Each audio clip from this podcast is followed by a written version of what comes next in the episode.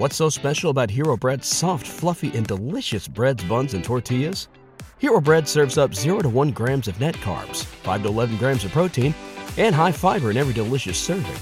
Made with natural ingredients, Hero Bread supports gut health, promotes weight management, and helps maintain blood sugar.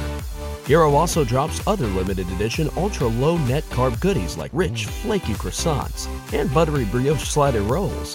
Head to hero.co to shop today.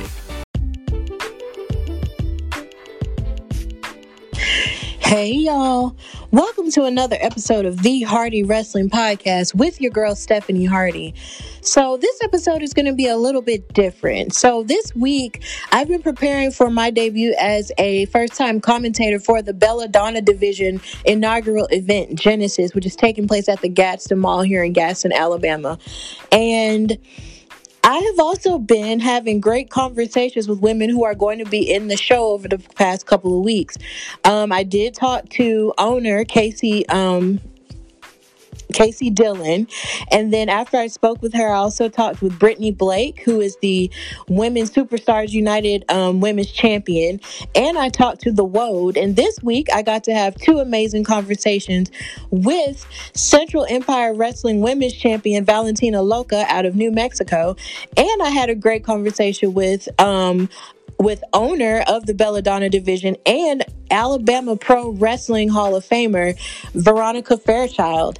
And they're both going to talk about how they got started wrestling, you know, what their motivations are and what they're looking forward to with this event coming up on Saturday. Also, if you haven't gotten your tickets, please get your tickets. The link to buy your tickets is also on my Instagram.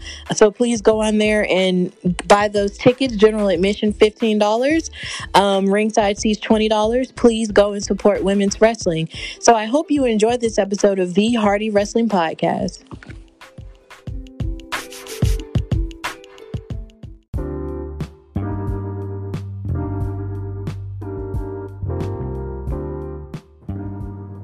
Hello. Hello, Valentina. How are you? I'm doing great. How are you? Oh, doing just fine. I'm a little sweaty. I'm actually recording right now outside of the the Black and Brave Wrestling Academy, so I apologize if there's any traffic, but we are all good to go. I'm all yours. Okay, so you just got out of training. Yeah, yeah, we've been training all day, so that's why I, when I had asked if it was going to be video or audio, I was like, okay, let me make sure that I look like a person. But this works out just fine. right. Um, I've been trying to sort of transition in and out of the whole audio thing, but it's okay.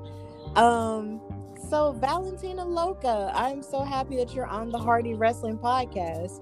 So I'm gonna start and ask you the question that I ask all of my guests, and that's when did you fall in love with wrestling?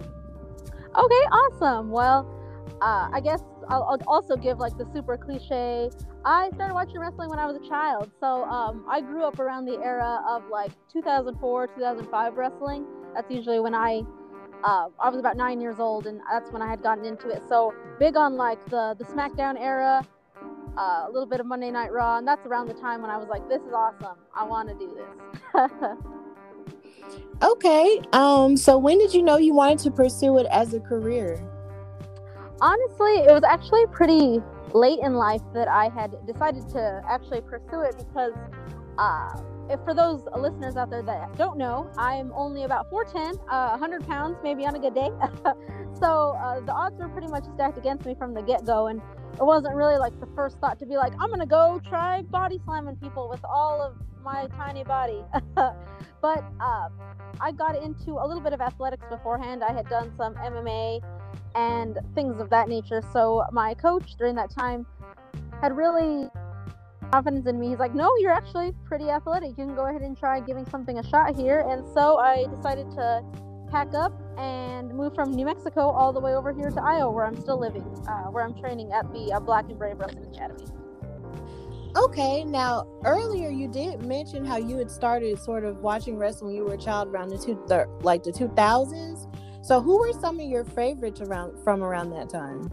Oh, absolutely. My my two favorites above all else were uh, Eddie Guerrero and Rey Mysterio. They're probably my biggest inspirations, not only just as a wrestler, but as a person. Uh, they were really awesome to see on the television, not only just because they were like super talented and probably arguably the greatest of all time, but because they were also super awesome at representation. Because as a fellow Hispanic, when you see people that look like you doing really awesome things, you're like, that's kind of cool. I think I can do that too. So, uh, just above all else, those two are, will always be high on my list.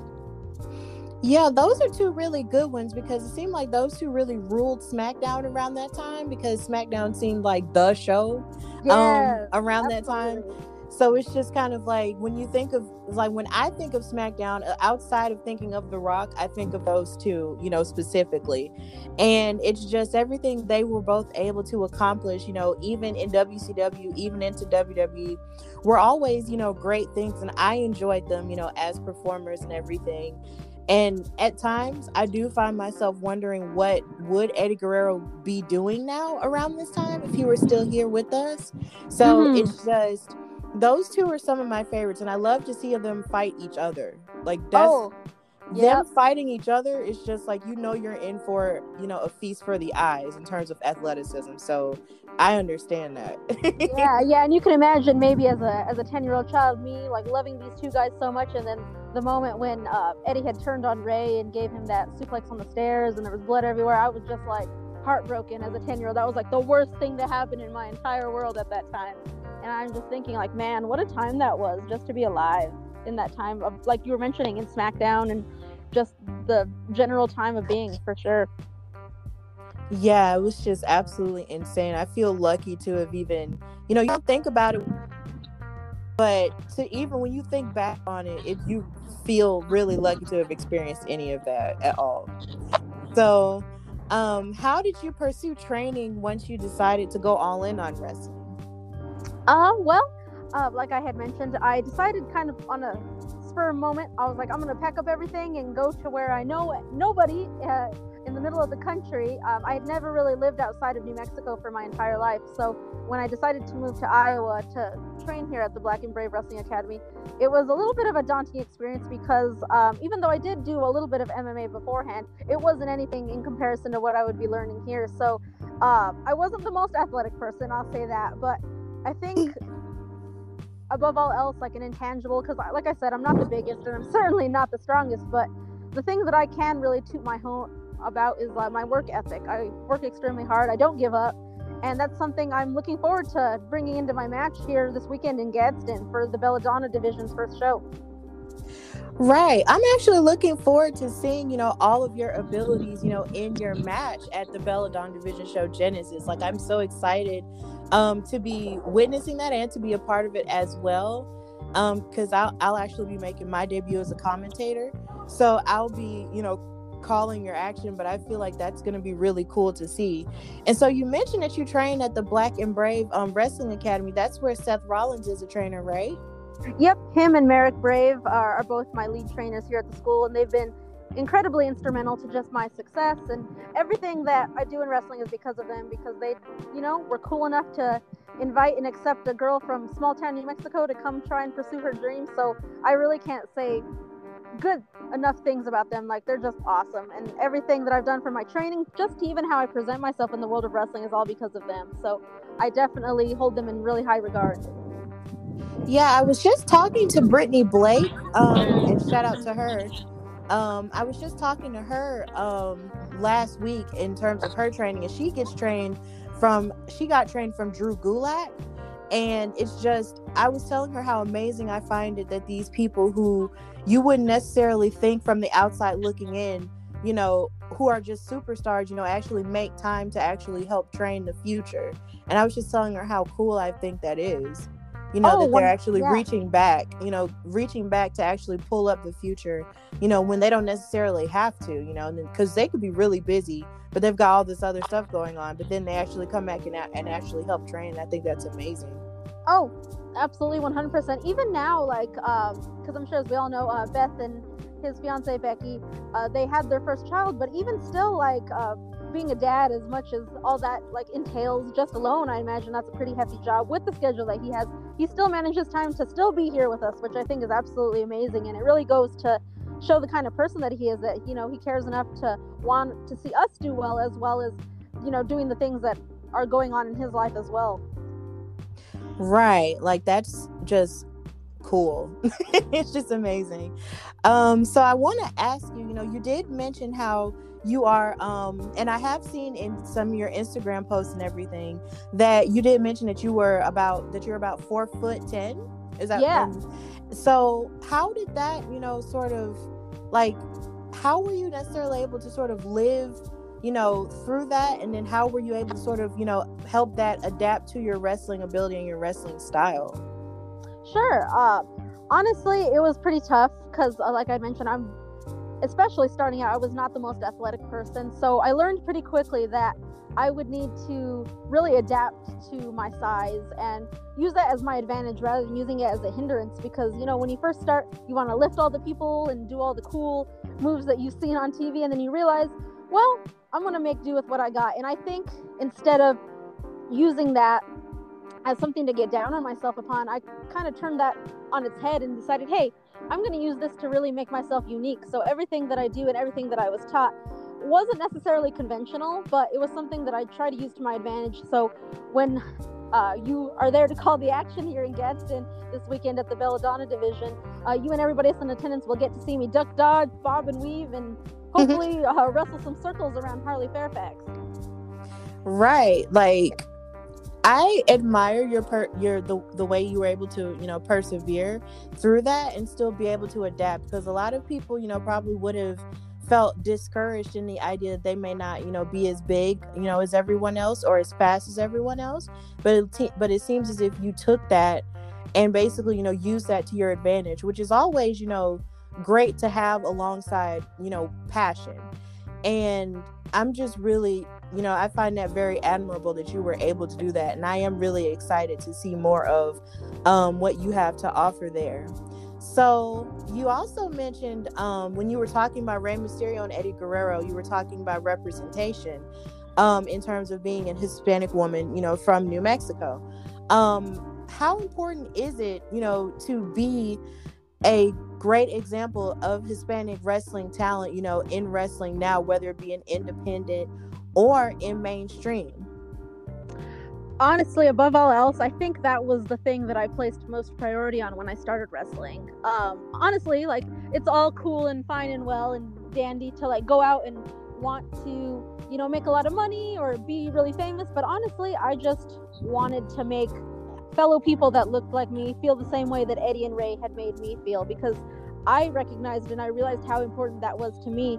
And so when I started in wrestling, that was my main goal just to really continue on that representation because uh, thankfully like i've gotten to see so many cool role models like eddie and Rey but also like female role models like aj lee and bayley and other hispanic women as well so just being able to continue that i guess legacy in terms of representation for the Hispanic community while we wait for this man, this gentleman to pass by casually. Um, but yeah, like I was saying, I think above all else, that's the thing I wanted to accomplish more than anything in wrestling because I hold that in such high regard. So, if anything, even if, you know, I leave one mark on wrestling, it's that I was able to make somebody of you know, similar descent be like, yeah, that's awesome that she was able to follow her dreams. So then I can follow my dreams, whatever they might be. Okay. Do you feel that wrestling now is in a good place in terms of um how in terms of how Hispanic wrestlers, male or female, are being portrayed? honestly you know there's always work to be done but i'm definitely happy with all the people that like we're seeing on tv so many different luchadors on wwe from lucha house party to uh, you know, Humberto Carrillo, Angel Garza, just so many people that I can name off the top of my head. And just the fact that I can like name off that many people that are such an invisible light currently in this day and age, like, is awesome. And even like with the ladies, like on AEW, like uh, Diamante, she's awesome. And all the other ladies that are coming down from Texas that are on AEW Dark, you know, I see you, I notice you, and I guess especially more being from New Mexico also instilled me with like a sense of pride because when you hear about New Mexico, you really don't know very many wrestlers that come from New Mexico, at least that are on such a visible scale. So I kind of adopted that responsibility as well, kind of put that extra thing on my back to be like, all right, I'm here. I want to be, you know, accurate and representation of my people, but I also want to be like, hey, New Mexico is here too, and New Mexico is awesome. Thankfully, it looks like there's more people coming out of New Mexico thanks to a training school that's uh, ran by a guy named Gino Rivera. He started up a school in Albuquerque not too long ago. So he's been training people, and more people are coming out, which I think is super awesome. But when you see me in person, you'll definitely know, oh, she's from New Mexico. yeah, because I did see on your Instagram where you did have gear that's sort of centered on the New Mexican flag. Yeah, absolutely. Yeah. I thought that was really cool. And I was just like, oh, that is so pretty. And I just love the coloring and everything. So I was just like, yup, I like that a lot. yeah, yeah, it's it's a definitely a little running gag with my friends because whenever I come out with the gear, and I also come out with like a physical New Mexico flag too. So I'm like, hey guys, in case you didn't know, I'm from New Mexico. yeah, that's kind of like what Thunder Rosa does to an extent because she has when she comes out at AEW or for anything else, you know, she'll come out dressed in an outfit that's like half American flag or half, you know, the Mexican flag. Mm-hmm. And then she'll come out with a Mexican flag too. And that's just like, yes. 100%. She's great. And I've, I've had the awesome opportunity to work with Thunder Rosa, and she's pretty awesome as well. So, yeah, if I can, you know, help aid in those representation efforts, like I'm all for it. That's 100% something that I'm on board for. Well, that's beautiful to hear. Um, so how has the culture of independent wrestling, you know, treated you since you started wrestling? Oh boy. I guess a way that I would explain it without getting like two therapist's couch on you. uh, I've gotten to do like a really amazing amount of things, like things that 10 year old me would never have imagined that I've gotten to do in my life. And while I've gotten to do some like really amazing things. I've also fallen on my face quite a lot. So I think those experiences are just as important as like the successes because if anything, it makes you appreciate the successes that much more to know what it's like to, you know, fall on your face but get back up and keep going at it. Like, uh, I've gotten a really awesome opportunity to go to Canada a few times. That was something I never thought I'd do. Um, I've gotten a chance to be an extra on WWE TV. That was something I never thought I would do. Like me on TV, somebody from like a town of 200 people, and just being able to do that whatever capacity I was able to do is just something super mind blowing, but also something that I'm super grateful for. I take every experience as it is, and I'm just grateful for all of it because uh, when you look at me on paper, like none of this was supposed to happen to me. Like small town girl, tiny, actually. so I think just being able to do all the things that I've done, and even with more on the horizon, I'm just super excited and super grateful for all of it that's pretty good. And I thought it was funny how you mentioned therapist couch answer. Like, I mean, this is a safe space. So whatever you said, you know, was going to be, you know, okay. But I thought it was funny that you mentioned that you were at WWE Extra. Like, when was this and when is this when did this happen? Because I may have seen you and probably just didn't know. Okay. Uh well it wasn't anything like too too noteworthy. I was just a part of uh, No Way Jose's conga line that during that time that was happening uh, I got a chance to be in his conga line a few times, and so that was a good time. Like just getting out and going out to party and having a good time. Like those are experiences I'll treasure for a lifetime. Oh, that's cool. Because one of my um, previous guests, um, his name is Prince Adonis. Um, he wrestles out in Tennessee. He was an extra um, for for Monday Night Raw at one point, and I think it involved it involved Brock Lesnar attacking Seth Rollins, and he was an EMT. Oh, and, that's awesome! Yeah, and he basically had to pick him up, you know, on the stretcher and put him on the, you know, the ambulance and everything. And just to hear that story of how that turned out is just amazing. So anytime I can ask any questions about, you know, being an extra, like that, that has to be pretty exciting. You know, it was exciting to hear his story, and it's exciting to hear your story too. Because I really did love No Way Jose. He was cool. Oh, he's very cool. Very nice guy too. Like he's awesome. He was super welcoming every time. Like he always stressed to have fun. He was like, no matter what happens out there, just go out having fun because we only live once. So you know, let's go out and do it. And so he was always super positive and super welcoming. And just the environment in general was super awesome. Just being able to do that was great. Yes. So um, how has the pandemic affected you this year in terms of your training or in terms of your wrestling career, and how have you been able to sort of pivot through that? Oh man, I think I would be amiss if I I said it didn't, you know, kind of hamper my my efforts a little bit, as it did. I'm sure with mostly everybody that's going on in the world right now. Um, when the pandemic had first started, I um, actually was back home in New Mexico, unfortunately, for a funeral, but because of all the stuff that was going on, uh, New Mexico locked itself down completely, like airports, borders, and everything. So I actually couldn't leave New Mexico for about three months after uh, the pandemic had started. So I really didn't have any access to like a ring or anything like that. I was kind of a sitting duck, not sure when they were going to let me leave the state. So I always tell that story as um, the time that New Mexico held me hostage.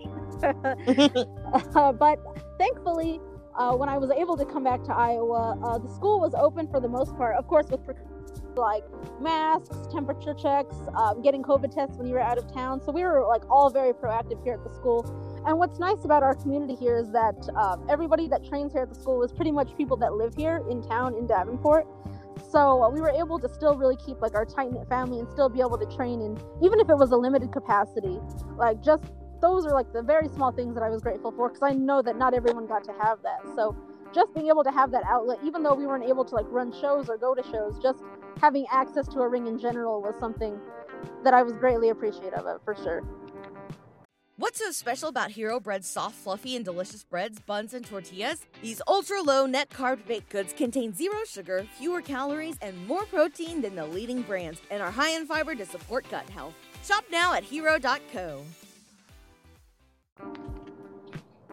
Well, that sounds like it was a whirlwind of everything that you were having to deal with in terms of um, loss and then having to sort of you know pivot around the pandemic in the sense that you weren't allowed to go anywhere i bet i bet that was pretty hard.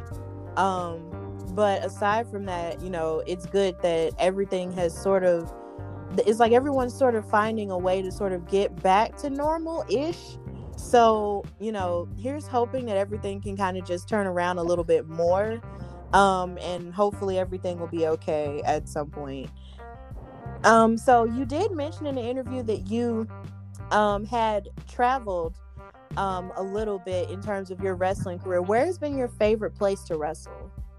Oh man, outside of the U.S. All right. Well, when I got to go to Canada, I got to do some uh, extra work for Impact. And the venue that they had used when they were in Toronto was probably like my favorite venue I've ever been to. It was like a nightclub, and the way that they set it up with the lighting was just super awesome. Um, I didn't get to have a match per se, but I got to uh, do some things in like the extra nature where I got to like catch people on dives or you know get bipped off by someone off the stage. So like even those opportunities to be on live pay per view just in that limited capacity was something still super awesome. Because at the end of the day, I'm just a huge nerd for wrestling, so it's a very much like I'm very happy to be here kind of mentality. Because I feel like that's what makes things the most fun. Because it can be really easy like in the mess of things when you're trying to go here, there, and everywhere to really get lost and not stop to smell the roses. So that's something I definitely try to do to keep myself grounded. Like whether it be a big opportunity or a small opportunity, just having that chance to to do what I do is something that I'll always consider to be a favorite of mine.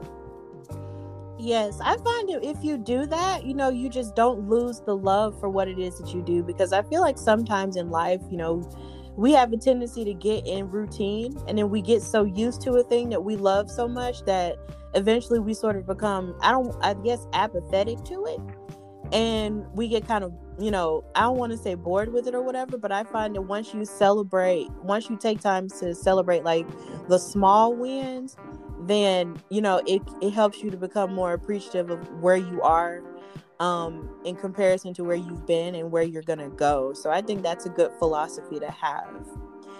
So, who has been your favorite opponent to wrestle, and do you have any dream opponents? Ooh, that's a good one because I've wrestled lots of people, and I feel like I've taken something from everybody that I've wrestled that I've really enjoyed. So, let me give a second to think about it because, for their own separate reasons, I love wrestling certain people. Uh, I will say off the top of my head, just as a note, uh, a match that I had with uh, Max the Impaler, who's uh, she used to be out of uh, they used to be out of Ohio, and I think now they're living in the Pennsylvania area. Uh, a match that I did with them at a company called Rise, I want to say a few years ago, was probably one of my favorite matches, just because I also love telling stories. So the story of like David versus Goliath, little person versus big person, will always have my heart, and so I think uh, if we ever see that match on YouTube or wherever it may come out. I think we told a really awesome story, and I think that the audience was really invested in it. So they're definitely um, a favorite opponent of mine. And I always tell them, I'm like, I'm down to wrestle you again, please. yeet me to Indonesia. I, I want that. but uh, they're definitely a favorite opponent of mine. Uh, but also, I will shout out um, Heather Reckless just because I like to consider her like my fight forever partner. She's also somebody who was trained here at the Black and Brave Wrestling Academy, and I feel like I've wrestled her here in Iowa, Indiana, Kentucky. I've wrestled her everywhere, but I feel like we have just that chemistry where we can kind of tell what each other's thinking and we can come up with some really cool magic whenever we're in a ring together. So I always appreciate whenever I get a chance to square up with her.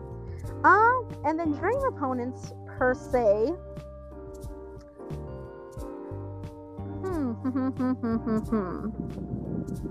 because see the thing for me is i want to wrestle everybody. Like i want to go everywhere and do everything. So like whittling it down to like a person or a few people it's like ah man.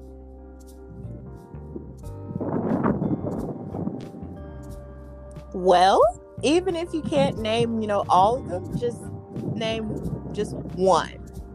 Okay. for sure for sure I think I would like to wrestle either uh, Sasha Banks. She's a good one because uh, since her inspiration, yeah, was also Eddie Guerrero, and I feel like our styles are similar, and especially like in our characters too. Like she has a lot of attitude, and I have a lot of attitude. So seeing those two people butt heads, I think that would be interesting. But also, man, I also think that potentially wrestling someone like uh, like a Jordan Grace would be fun because you know that power against yes. like, my speed. I think that would be fun as well. So I'm down for a challenge, like big or small. Like I just want to test my mettle against everyone and see what we can do.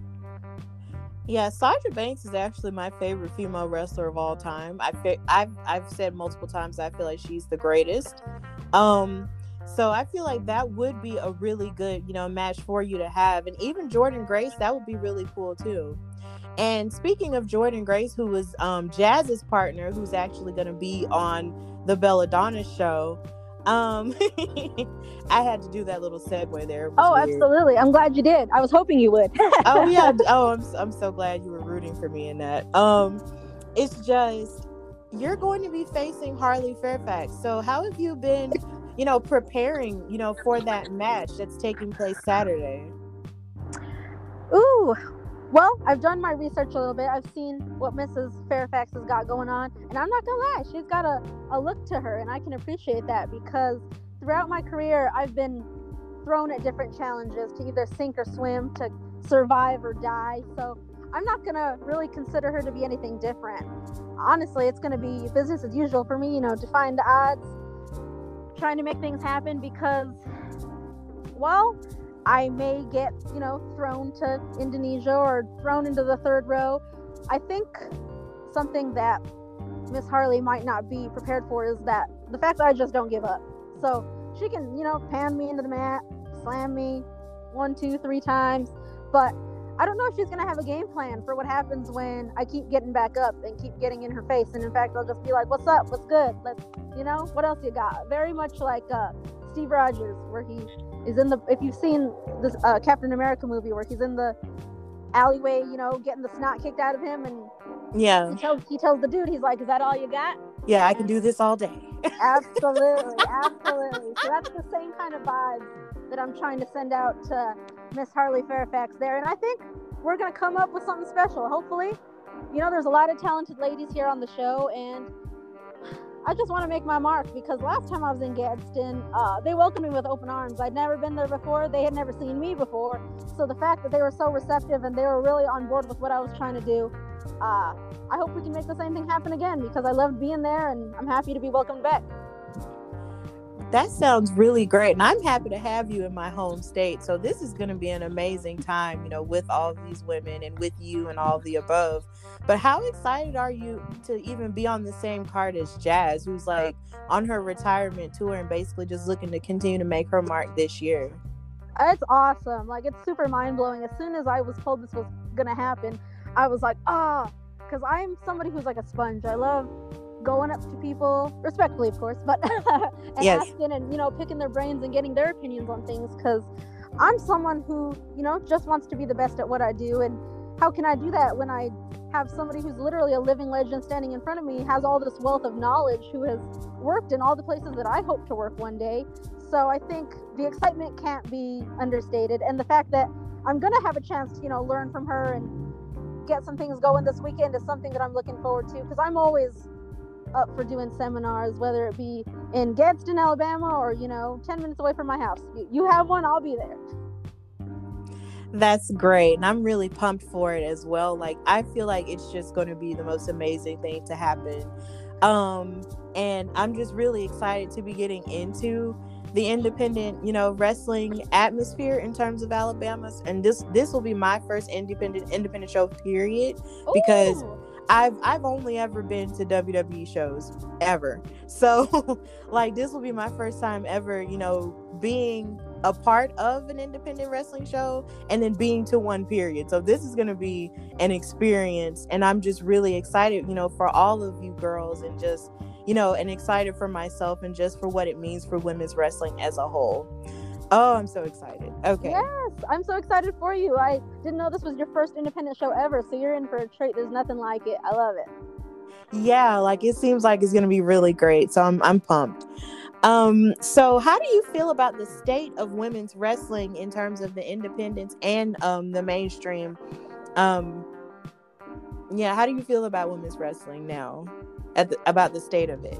Man, I feel like this is like a, a recurring theme with a lot of things I've said today, so I apologize if I sound like a broken record, but just seeing the leaps and bounds in terms of where women's wrestling used to be and where it is now, like it's just absolutely something that's incredible to me to see that women are getting such a prominent stage to feature their talents on and to show, you know, we're more than just the novelty act or we're more than just, you know, eye candy to look at. You know, we're athletes. We have a lot to offer, we have a lot of entertainment value, and you know, we can make just as much money as not more than the guys. Like I think it's something that I'm super happy to be a part of and I tell people to anybody who will listen like now above all else I think is a really great time to be a women's wrestler. Like of course there are still hurdles to overcome and and things to really work on, but above all else just seeing how far we've come with the ladies that have paved the way and the things that we've gotten able to do and like even now just having this all women's show in alabama i think that's something to really be commended for so you know shout out to the belladonna division for making this happen i'm super excited and you know i'm glad that you're excited too because it's going to be a great night That's a really good answer. And even though, of course, there's still always so much, you know, so much more than that can be done. It's like you can't really lie and pretend that, that that nothing has happened. Like there's so much history that has taken place with women's wrestling, even in more recent years. And I feel like it can only get, you know, better from here. And there's still so much work to be done, even sometimes behind the scenes. But at, but still, at the very least, you know, ceilings are being broken. You know, records are being broken everything you know is going to continue to go up you know in my opinion so and when it's up it's stuck like cardi b says um so um i got one last question for you um what does the future hold for valentina loca Ooh, I love that. This question is deep. Honestly, I just want to be happy with what I'm doing. I think that's the reason why I got into wrestling in the first place is just to be happy and to make others happy. So I think wherever that carries me, whether it be to Gadsden, Alabama, back up to Canada, or even here in my backyard in Davenport, Iowa, I think above all else, I just want to be happy with what I'm doing, who I'm working with, what I'm doing, what stories I'm telling. And you know, if I get to do more cool things with that, awesome. If I get to be on your television sets, that's great. I will definitely not say no. But at the end of the day, if I can just be happy with what I'm and the vibe and the message that I'm putting out, you know, that's all that matters to me. Okay, that's a really good answer. And also as a bonus note, um BB Ryan is also on the um card and she also trains at Black and Brave. You know, have you two ever fought each other or crossed paths with each other? Oh yeah, I know BB Ryan very well. So the crowd at the Belladonna division is in for a treat. Uh, fun fact: I don't know if it's been released yet to YouTube, but the last time that me and BB Ryan crossed paths, um, I was on the receiving end of a double Samoan drop, if you can believe it. BB Ryan got not only me, but another young lady on her shoulders and gave us both a Samoan drop at the same time. So that's the kind of power, that's the kind of explosiveness that the people in Gadsden are going to be able to see witness to. Because while BB Ryan might not have the most experience out of everyone, she definitely has the drive and that raw power to really match with anybody. So I'm excited to see what she does as well. Okay, you know that's that sounds really great, and a double Samoan drop just sounds like wow. Like, oh yeah, it was. I don't even, I don't know if I've ever even seen that in my entire life. So I mean, oh my god, that makes me even more excited to see what the both of you have to offer. Seeing as you both come from this, you know, great academy, and you've both learned together and fought together and everything. So I'm really excited. Well, I just want to thank you, Valentina, for coming on the Hardy Wrestling Podcast and if you can, you know, just tell everyone, you know, all the listeners where to follow you and, you know, find you on social media and stuff. Absolutely. And thank you for having me on. It's been really awesome. You know, I can talk all day. So having, you know, the chance to be here and talk about how awesome wrestling is is something that, you know, I'll never say no to. Uh, but for right now, you guys can see me ramble more. I am on the same handle on all social media networks. So you can find me pretty easily. I'm at S West, like the direction, Spitfire on Twitter, Instagram, and Facebook? Question mark. But you know, if you search Valentina Loca, you'll find me. I'm the one who's making the ugly faces, so I'm not hard to find. All right. Well, thank you so much for coming on my show, Valentina, and I look forward to seeing you this weekend, okay?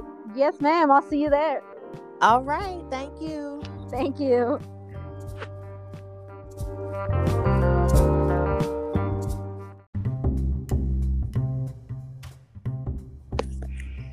Hello, Veronica. Hey. Is this working? Yes, it's working. I can hear you. Awesome. Well, thank you for joining me on the Hardy Wrestling Podcast. How are you doing? Absolutely. Thanks for having me. Um, getting really excited about Belladonna. There's so much going on. It's just exciting. It really is. Um, and we're going to get into it um, a little bit later in our conversation. But I'm going to start the interview how I always start my interviews and ask you um, when did you fall in love with wrestling? oh, Stephanie, I was conceived in the backseat of a car at a indie wrestling show. So I do not believe that I, I there was it was destiny it just was meant to be. My dad was a wrestler. I mean, it was, I don't remember not ever having something to do with wrestling. Even when I was a teenager, when, you know, it's that kind of, it's cool still to you as a kid, but then you're like, uh, I, need, I don't need to watch this anymore because I'm too grown up for this. Yeah, it was that secret obsession where every time an event was taking place, I would so be there and not tell a soul about it. So I was always in love with wrestling. I mean, did I really have a choice? I mean, I was born into it technically, but conceived at a show too. So So that's so that really happened? yeah, I'm not making that.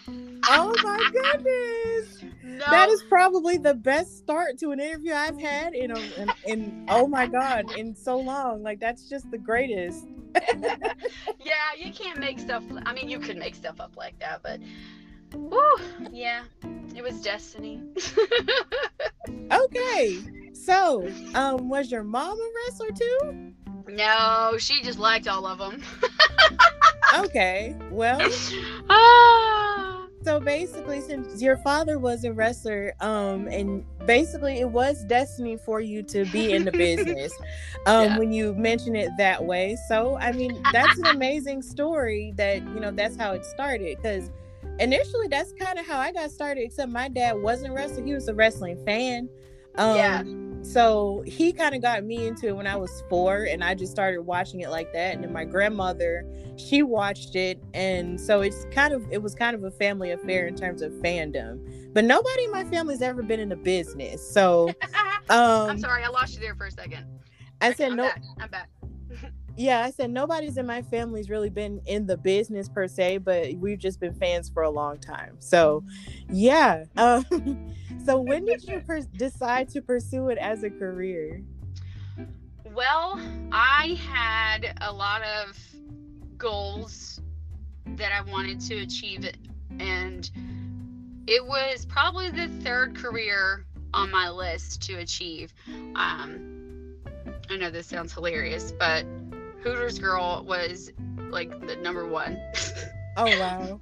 I know that's hilarious, but um, I I worked at Hooters while I was in school, and then once I finished school, I was a massage therapist, and I went on tour with different type of bands, and when touring was done, I just happened happened to be home. I I was living in Tampa, Florida at the time, and I was home shopping for um, wedding dresses Mhm. and there was a show that my parents were going to it was I, i'm pretty sure it was wrestle birmingham and it, this was probably 2007 summer of 2007 and my mom says well i've got you an extra ticket since you're going to be here this weekend because you're definitely going to want to go to this show. I said why would i want to go to this show?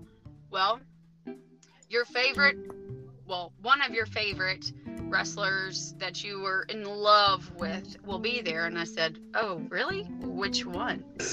Well it was buff bagwell oh man. I wore his shirt everywhere. And i was excited. And my fiance who's my husband now um he actually went with us. And my sister was with us as well. My sister is about uh, six and a half, seven years younger than me. So she was really excited about seeing Buff as much as I was. And then, you know, intermission comes and you get to get in the ring with Buff and take a picture with him. And I said, I will be the first in line. Well, I wasn't. Um, there were a lot of people that beat me to the to the line to get in the ring, but my, me and my sister, got, when we got up to the ring, honestly, would never as adults stepped foot into a ring. And I told her when we get up there, you get on one side, I'm gonna get on the other, and we're gonna Stacy Keibler this thing. And Oh wow. by that I mean we're gonna go one foot over and do the sexy entrance and then go in. And I and she goes, "You won't do it." I said, "You, yeah, I will, but you gotta do it with it with me." And she's like, "Okay, but don't not do it because I'm so doing it." So we actually entered the ring, that sexy Stacy Keibler entrance, and Buff looks at us like, "What just happened?" and we're just over the top excited. We'd completely forgot how we got in the ring because we'd never been in the ring as now as kids. When my dad had a ring, we'd get in there, but as adults, we were. That was the first time we'd ever done that, ever, and we nailed it. And he just looks at us. Well, are you, are you guys in the business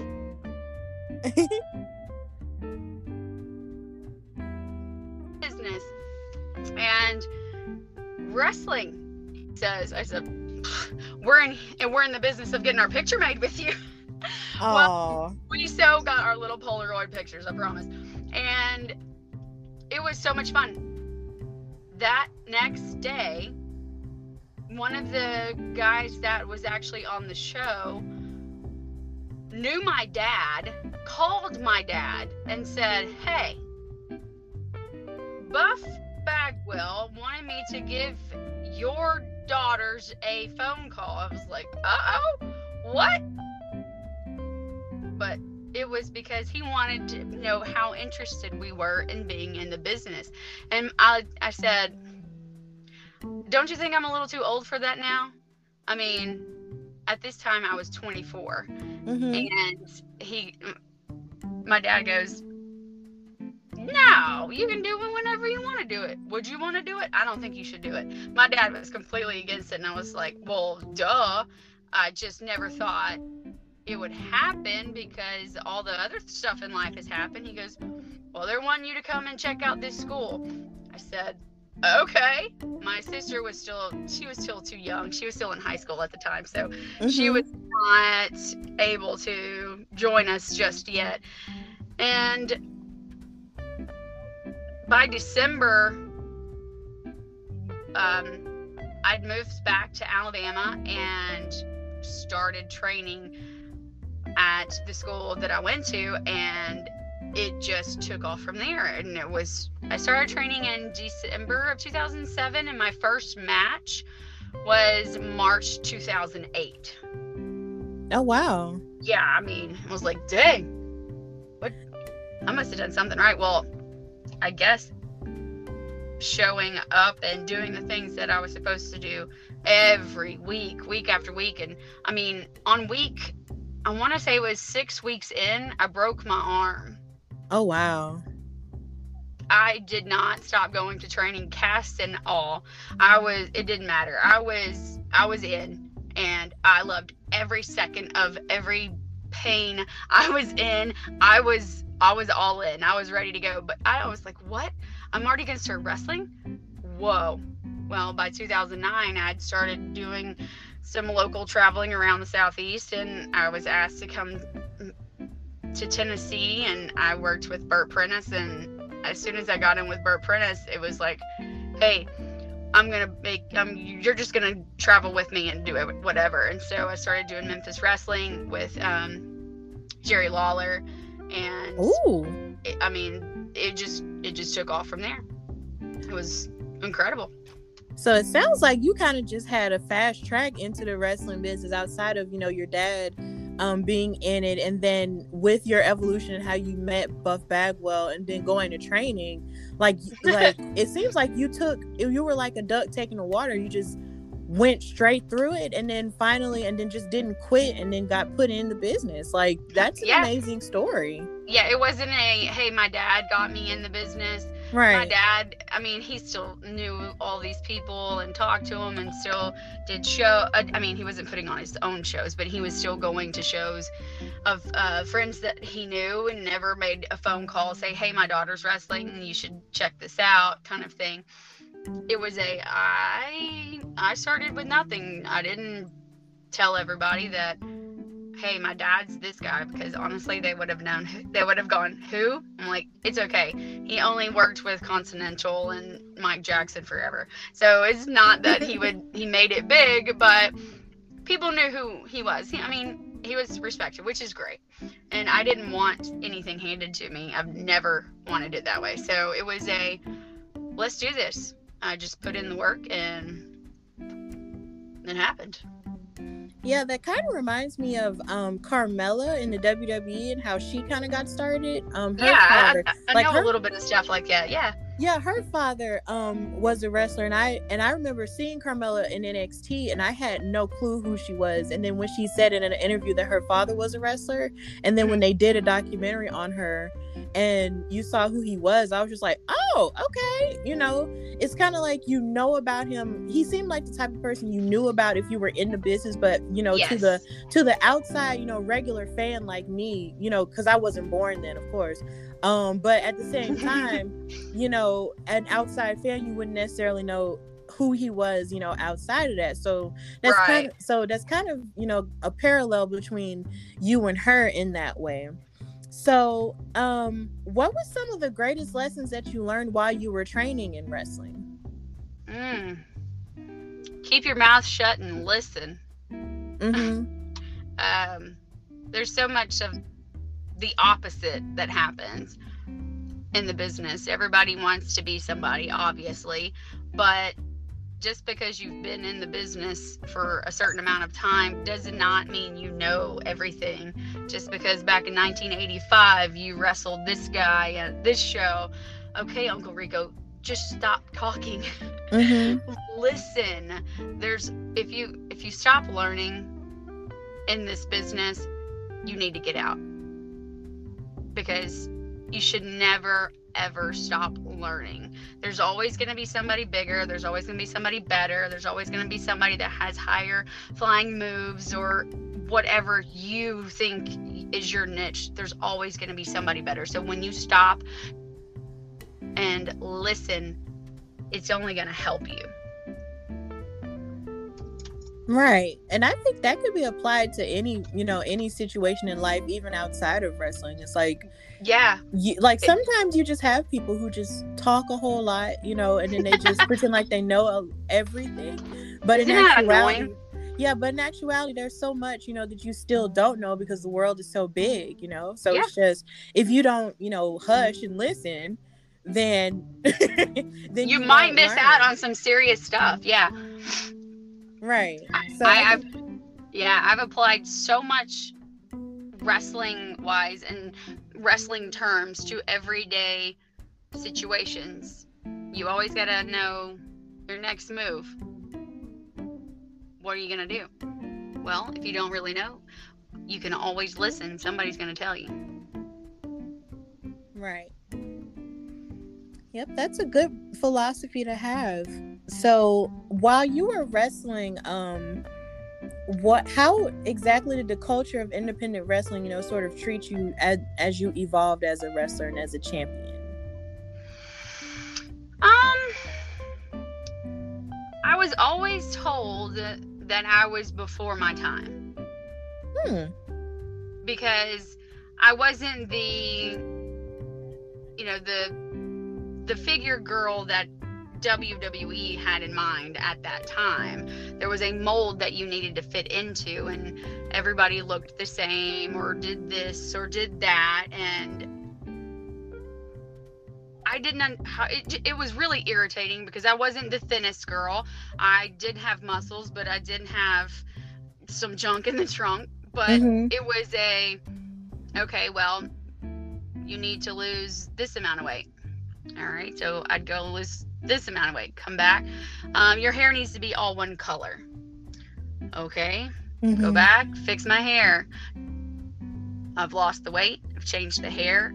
No we need your we have to have your nails like this. You have to have your outfit can't do this. And i'm like this is just getting to be too much. But i wanted it so bad. Every time i was told to do something i would i would do it. Right. but now it's like it's time for women to shine. And i was the i was the one who was trying to be the one that was not like everybody else. I didn't want to be the little barbie doll girl. I had multicolor hair. I was just different. Mhm. I think it, it helped in some ways being champion of different companies and maybe help get them noticed different places. But when it came to, hey, we're going to put you on TV, we need you to look like this, you got to have this, you got to have, and now if 10 years ago Veronica would have walked into anywhere, they'd be like, oh my God, yes, we need you Right. but I get how times have changed, and thank God they have changed because I would hate for every single female that's out there now to be the same. It's just boring.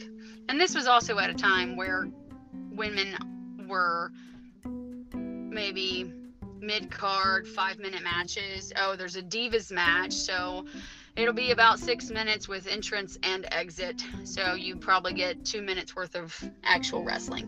Mm-hmm. And that sucked because I was not that wrestler. I wanted to work. I liked entertaining. And now it's exactly what I always wanted it to be. So, what better time now? I mean, obviously I'm done with wrestling, but it's just be it's it just blows my mind that I'm able to still be involved at a capacity where I'm not in the ring, but yet I'm still have my hands on a few things and maybe I can help those other females who can take everything that I wanted to do 10 years ago and use it now because it it works now. I mean that you know that's that that's where it comes in of almost always before my time, which sucks, but it's finally finally changed. Yes, definitely. I can only imagine, you know, how hard that must have been to know that you were you knew you were offering something different, but not everyone was open to that or perceptive to that at that time. Um and then seeing how it's evolved now and then and then also with with you being retired, I did want to ask you know if there's any if if there was any opponent that you that you loved to face before you retired? And if there was any opponent that you would like to face now if you weren't retired? That's a very easy question for me to answer. And it's Mhm. actually the same it's the same person. And when she found out that i was retiring like uh, it was done. It was officially done. I was not coming back. She actually sent me a text message and said uh no we did not get our final match and we will still have our final match and i'm like girl we uh i'll be happy to just come watch you because it's um it's Su Yung. We had the best time traveling. 2000, the end of 2008, all through 2009 and 10. We traveled all over the continental U.S. Do I mean it was like we were Peggy and Bambi Lee, uh, or bleh, Bambi and Peggy Lee traveling because that's what we did. We were Thursday through Sunday, we were always on the road and we were always together. So it was it was so much fun. I mean, there were times that we didn't some sometimes we did not go somewhere together. Like we would meet there and I remember being at one event where I did not see her before the show. I just knew when our match was and the locker rooms were not where we could conjoin or anything. I just knew we were having a match. Mhm. I, me, I I see her as I'm getting in the ring, and that's the first time I see her. And we'd wrestled so much together that we knew what was going to be coming next, and it it made it fun it was just so much fun and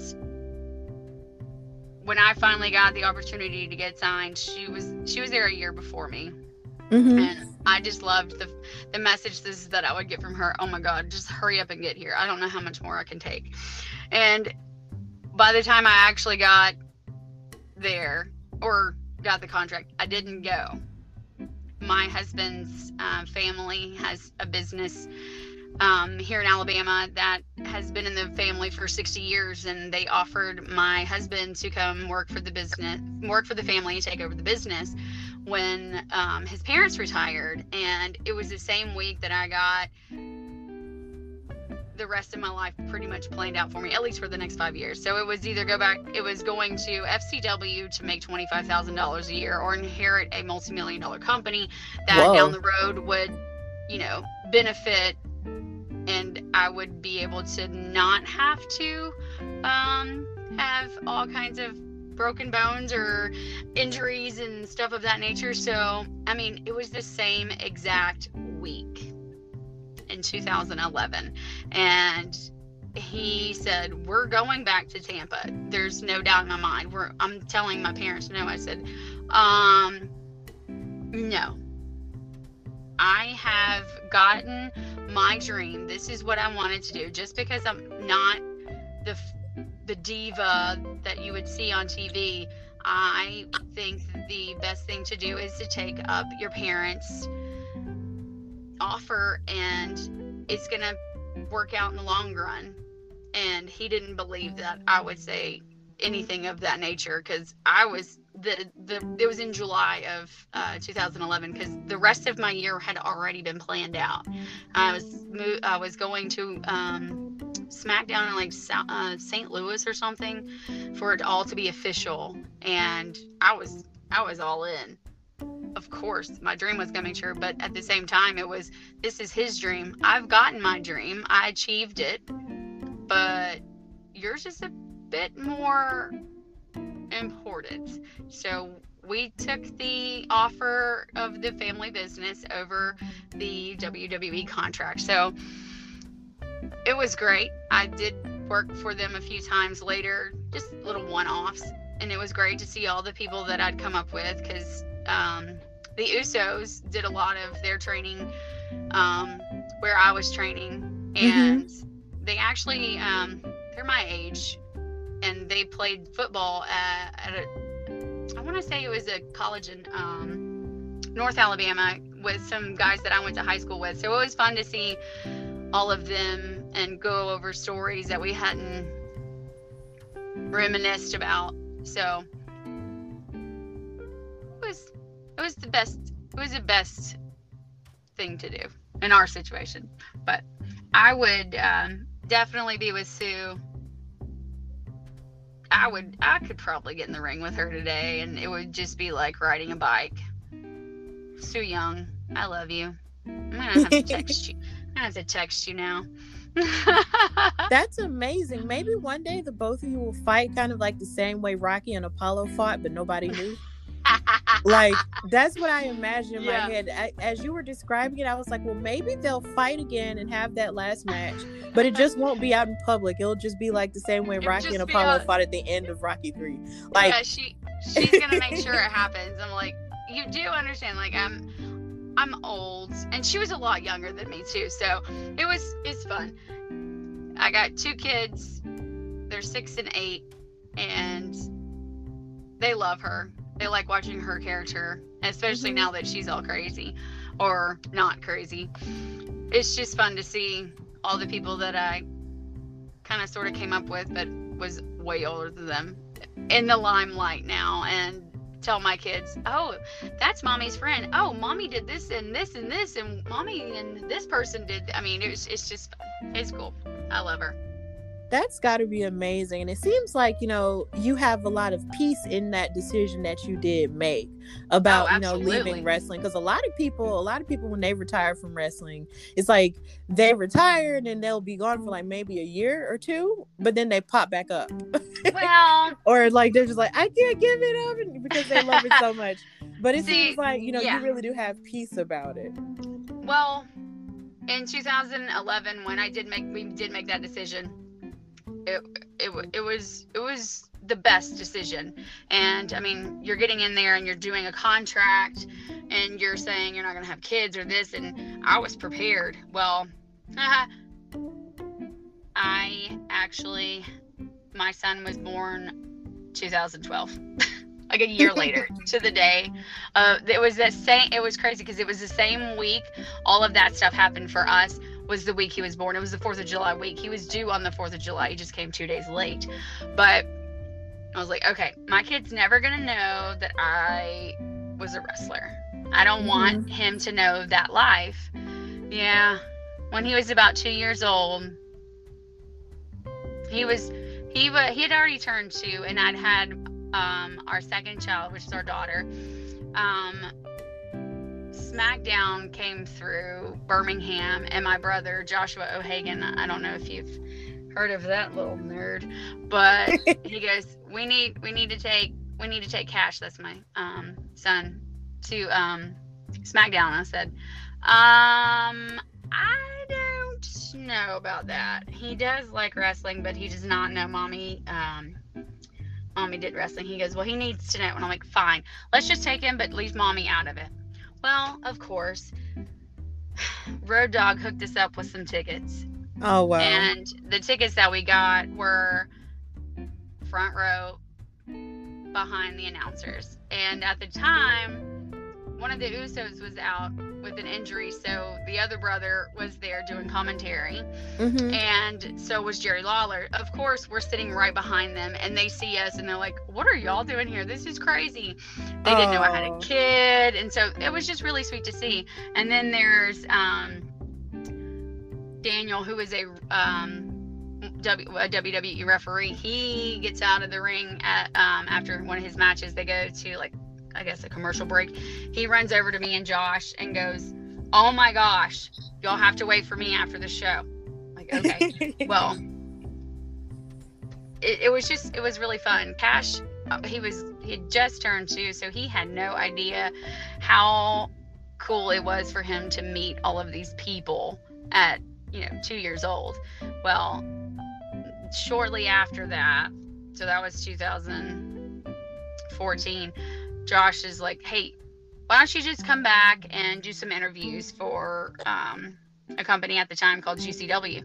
And um, I said, uh, I don't know, Josh. He goes, come on, it'll be fun. Just be in the locker room. Just do the interviews for the um the TV show. I said, fine. So the end of 2015, I'm back at a show strictly to do maybe some color commentary and some pre and post match interviews. Well, it was probably February, maybe March of 2016 when they had talked me back into wrestling. Mm-hmm. And I was mm-hmm. like, I said I was never going to do this. And at the, at this time, my son is full blown into wrestling, and my daughter thinks it's cool that mommy goes and does this kind of stuff. So I'm like, what is happening? Why? I said I would never let my kids know this.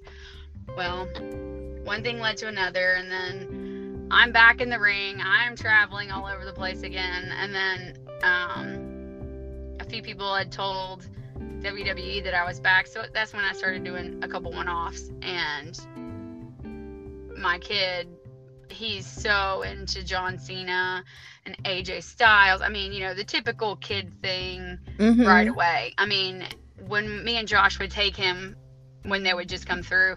His favorite, his his first favorite was John Cena, but he never wanted to dress up like John Cena.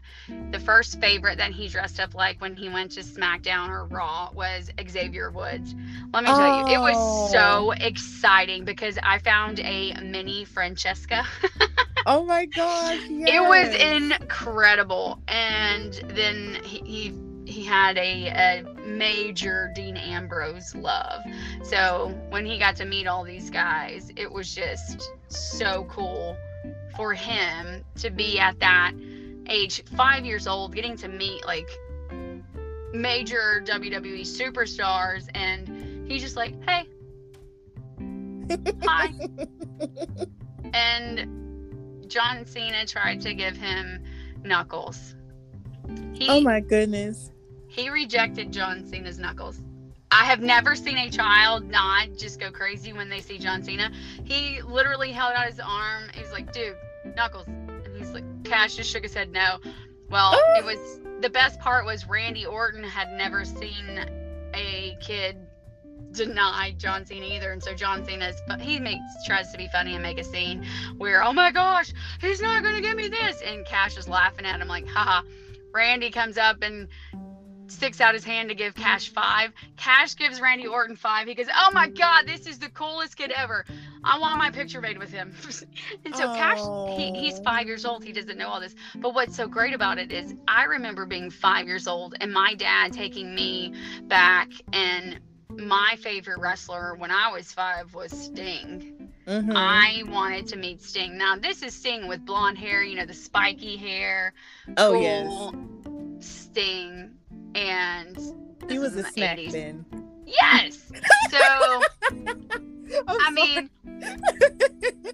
but yeah, was, I'm sorry. he was he was it in the 80s. You know, that was that was just what it was.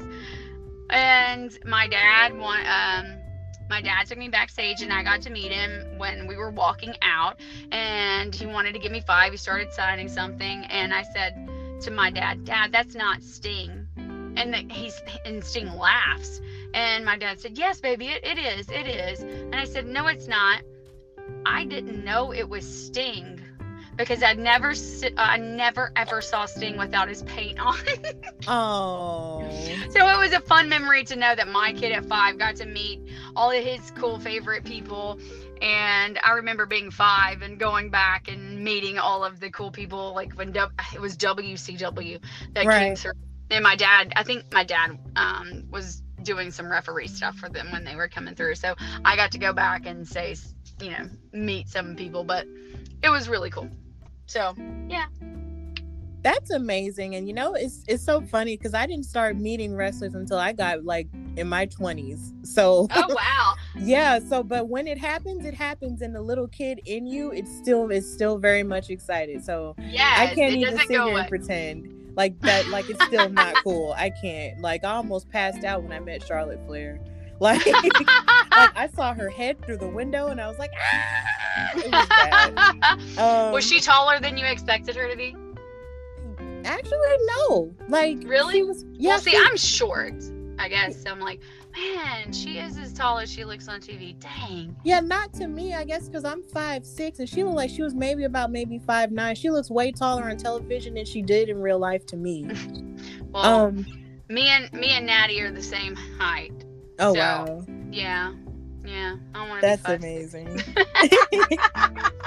so I want to I want to ask you, um, how do you feel? Well, you kind of alluded to it a little bit, you know, earlier, but how exactly do you feel about the state of women's wrestling now, and what do you think, and where do you think it could possibly go? And this this can translate towards the indies and mainstream wrestling as well in terms of the women. Oh man. Once the revolution, I guess, started and it was okay for women to be a different size or a different color or wear their hair different ways, it was just amazing to see. That's what I was envisioning 10 years ago. That's what I wanted women's wrestling to be. And I guess being before my time, now is the time which is the reason for the Belladonna division. It's all women, not just your Barbie doll picture, the people that we can put on the posters, because that's not real women. I mean, mm-hmm. yes, those women are real, but in reality, there's only a handful of girls that actually look like Barbie. Right. So, and I'm not one of those girls. Look, I'm serious. Uh, Sir Mix-a-Lot wrote a song about me. So why would I want to fit, fit in that mold? Me too. so it's it's amazing to see that it's finally i mean everything seems to be so far behind in times but it's finally here whether you're the skinniest little girl you are the fattest girl but you you you have the same love. You get to wrestle. If that's that's your job and that's what you know and that's what you love it's so easy to be able to if you know what you're doing you can be in the business. Where Right. i i wasn't able to do that. And i i don't i don't want any i, I- don't want to it sound to sound like that i had to do so much more to be a female wrestler back in these days but yeah i did but now i mean I couldn't imagine how awesome it is to be out there and to be you and not have to worry about do I need to lose weight? Should I have not ate that last night? That kind of situation. It is just girls' time to shine. No matter the size, your height, your color, what your character may be, it doesn't matter because I am woman. Hear me roar. We're gonna roar and we're gonna be loud. I mean, girls you can main event WrestleMania now. So I mean, what's what's next for women's wrestling? Hey, there's this thing called the Belladonna division. We're having our first show. Let me tell you about it. It's all women from the front to the back, from the side to side. I'm serious. People, it's like, whoa. The people that are at the front, girls. People that are running production, girls. People that are running the cameras, girls. Every single wrestling match, girls. Promoters, girls. It's our time to shine. So we are trying something that I wanted to do 10 years ago where it's all females. I know it's kind of tried to been done a little bit, but there were still males running production or booking talent or running cameras and editing and all of this and that. But no, commentary, girls, ringside, everything, girls, girls, girls. It's all women. We are there to run the show, make it the best that it can possibly be, or better, and come out of on top of the wrestling business from indies to professional. I mean, I feel like we're all professional but you just Mhm. have to get out there you have to step you have to have somebody that's willing to step up and step out of their comfort zone to be able to do something of this status i guess and that's what we're hoping for with the belladonna division because it's it's time that any women can do anything obviously but it's our time to prove that we can Well, that definitely, you know, speaks like to the passion, you know, for women's wrestling and where it could possibly go and how the Belladonna division can, you know, contribute to the future of women's wrestling. And I can say as a woman um in the South who's born and raised here in Birmingham, I am definitely so proud to be a part of this, you know, in some small, small way, way shape, or form. um, even if, even as a commentary, as as a person who's doing commentary for the very first time, and using my voice, you know, in that way, like to elevate women's wrestling, like it just means the world to me to be a part of it. So it's exciting. We're we're excited really to have you there too. Oh my gosh.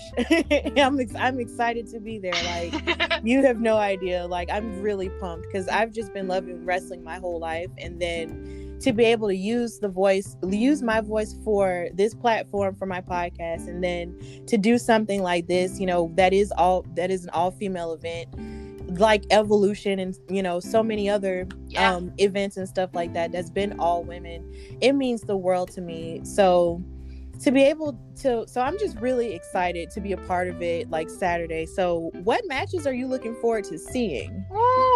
oh my gosh.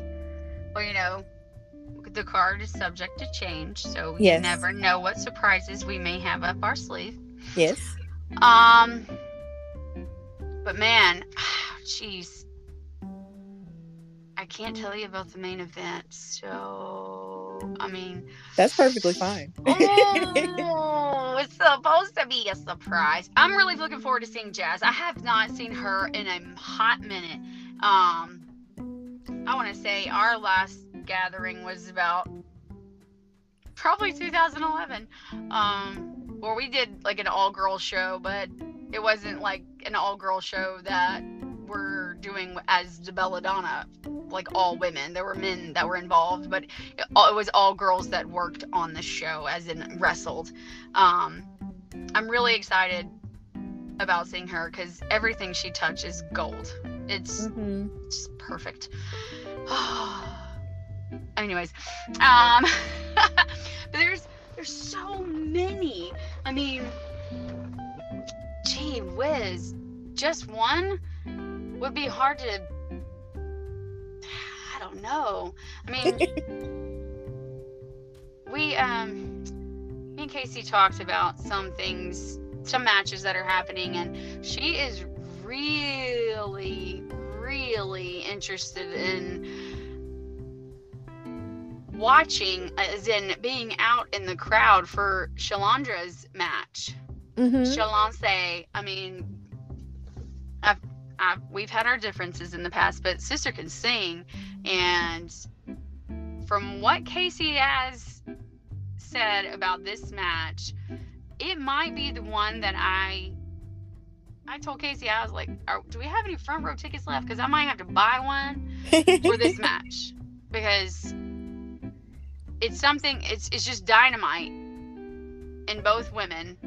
They've never worked each other before, and they're not if they've, I mean, gee whiz, it's just going to be something that's going to be explosive. And that's just something that you don't want to miss, you know? I mean, I'm sure every single match is going to be off the charts with excitement, but at the same time, it's like, God, I don't want to miss anything. Right. But I'm also the promoter and the owner, so I have to put out fires left and right with people. Dang yeah.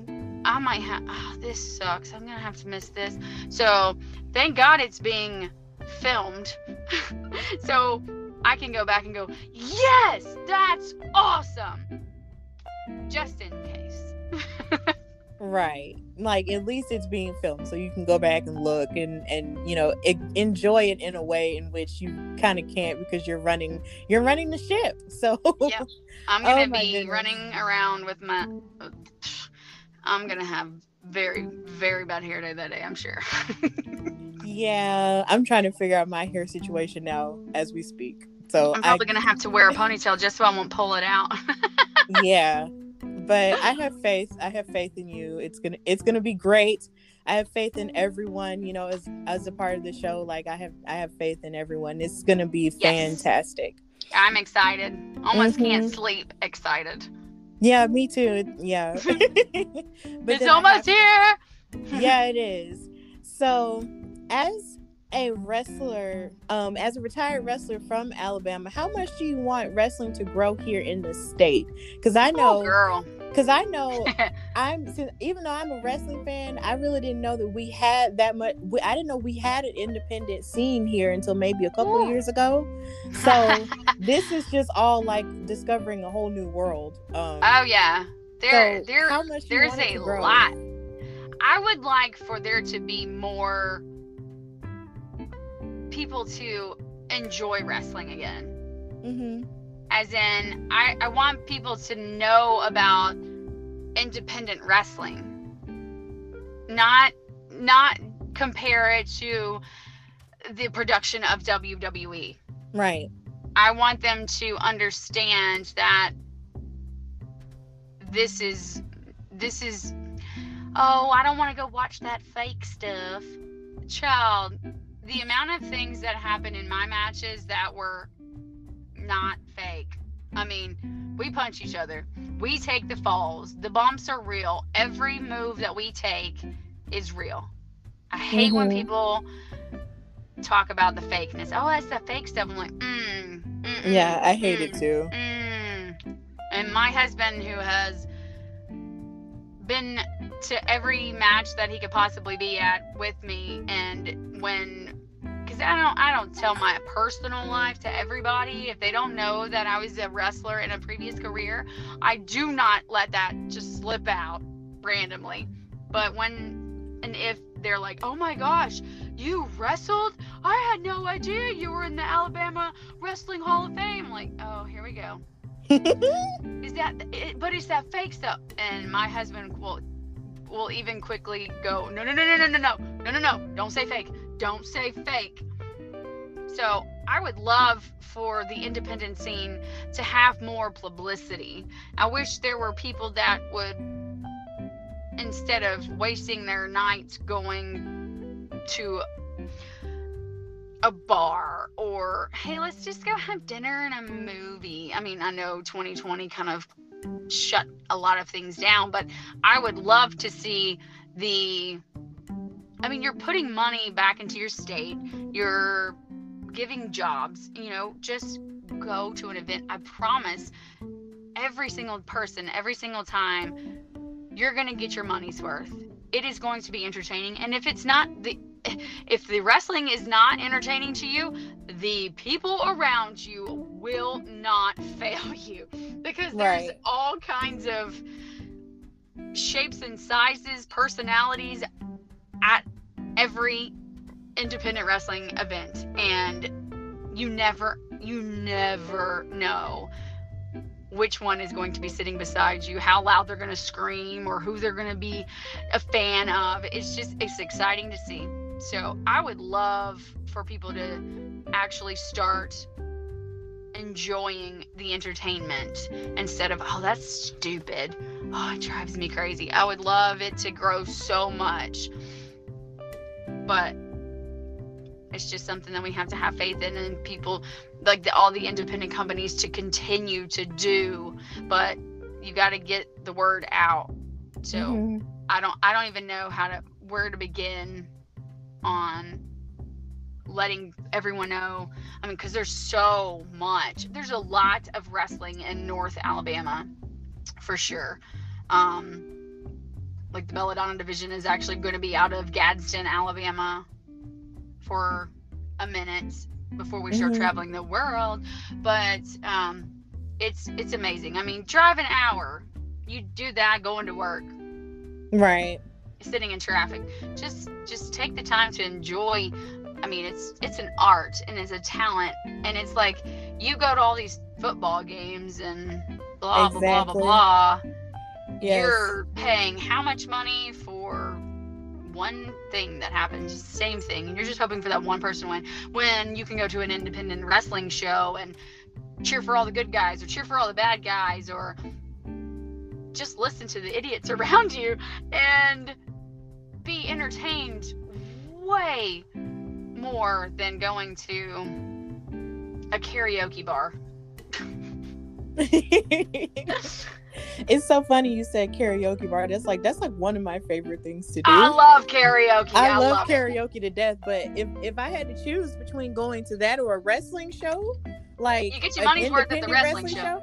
I would definitely go to the wrestling show. Like seriously. Yep. So I really appreciate, you know, you actually saying that and speaking to that, you know, in in the case of the state of Alabama as a whole. And I'm also I also want to say congratulations on you being an Alabama Pro Wrestling Hall of Famer. That's amazing. Thank you. Like Yeah, it was was a major shock. it was a shock to you, really? Yes, I was like, whoa, that was what? fast. Oh wait, what?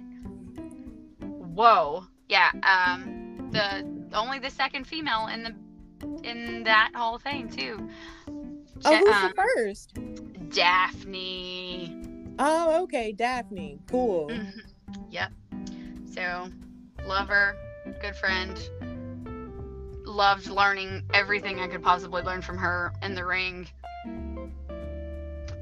It was just an honor to. I was there when she was inducted, but had no idea that I would be inducted that next year.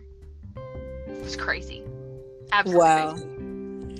I bet it was, but that's definitely a cool thing. And here's some more um, female inductees um, happening at some point. So, my last question to you is this What do you hope your legacy in wrestling?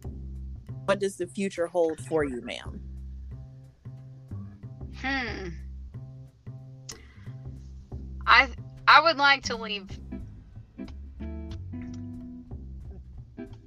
women knowing that no matter who you are or where you are in the business, as in you've been a veteran for 15 years, or you've been in the business this long, or you're just starting out, no matter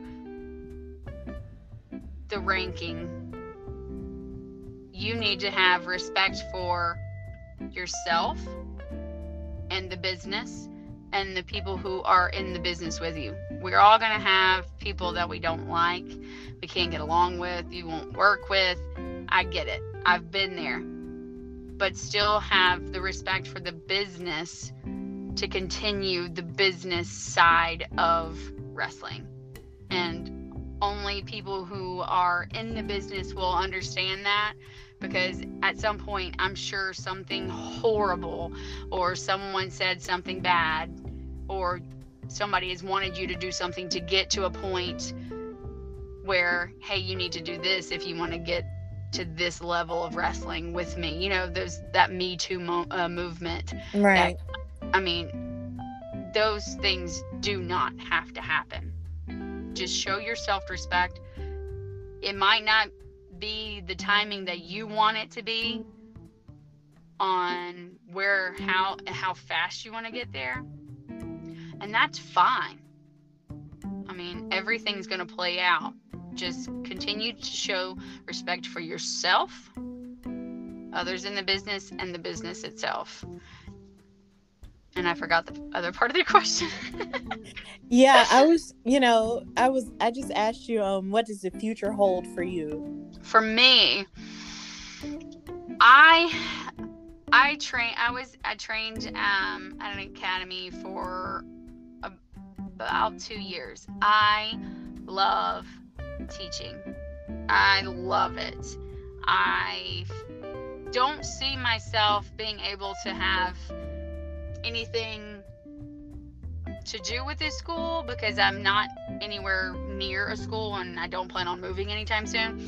I mean, with the Belladonna division, I still feel like I can definitely be involved with Casey there, putting she's so more in tune with the female wrestlers in the indie world right now. Mm-hmm. That when she can put those people together, oh, this will be a good match, and they can figure out what they have. I can help them do things and put things together. But that's all. I, I, I, would love to have some kind of training capacity, but eh, we'll see. Maybe it's fun, but I, I, I, like being behind the scenes. I don't have to be the person that's out there all the time being seen. I like putting out the fires, like I plan to do a lot of this weekend, and making it run. If that makes any kind of sense. No, it makes all the sense actually. So yeah, well, um, Miss Veronica, I want to thank you so much. It's been an honor having you um, on my show. So, um, if you could tell everyone where they could follow you on social media, um, and just put yourself over, then that that would be great. oh, I'm the wrong person to do that. Yeah, okay. Uh, I think that it's Veronica Fairchild on um, the Facebook and uh, Instagram. Those are the only two that I know of. So if anybody's sending you something else, it's not really me. Um, this weekend uh, is May 15th, the Belladonna Division, the very first all women show is called Genesis. And it is going to be absolutely amazing. I would love for you to go ahead and get your tickets because we're going to be at capacity very soon. I would love to see each and every one of you there. And I can't wait to see what the future holds. All right. Thank you so much for coming on the Hardy Wrestling Podcast. And I look forward to seeing you this weekend. Thank and you so much. You. Absolutely. Thanks for having me. Definitely.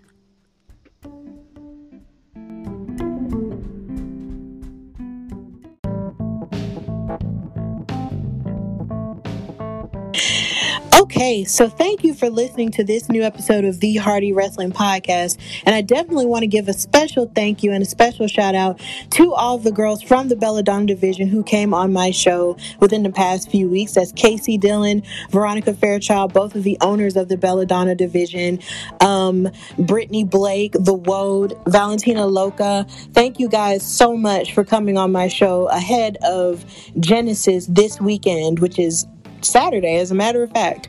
So, if you're listening to this episode, you know, if you have the opportunity, please go to my Instagram, um, that's at Hardy Wrestling Podcast, and, and use the link in the bio to buy you a ticket to this show if you're in the Gadsden, Alabama area, or even in Birmingham, you know. And if you want to see this show, please go out and support women's wrestling. Um, tickets are still on sale. Um, general admission is $15. Ringside seats is $20. So please come out and support women's wrestling here in the South.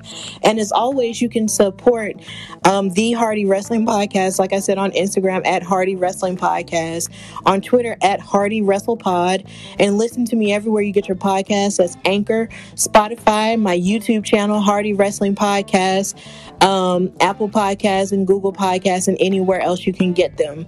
So, um, my last two episodes for this season will be coming out next week, and it's going to be really special. And I'm going to announce um, that probably Sunday. Um, so please be on the lookout for what I have coming up next in the next two episodes. It's going to be really cool. And I hope you enjoy it. And I hope you've continuously enjoyed this season, what I've been able to bring um, to you guys. So, um, in light of that, I hope you're being your best selves this week. And I hope you are being the light of the world and just, you know, just channeling who you are and building tables and knocking down glass ceilings and doing whatever it is that you do well. So, um, with that in mind, thank you for listening to the Hardy Wrestling Podcast with your girl Stephanie Hardy. And until next time, bye, y'all.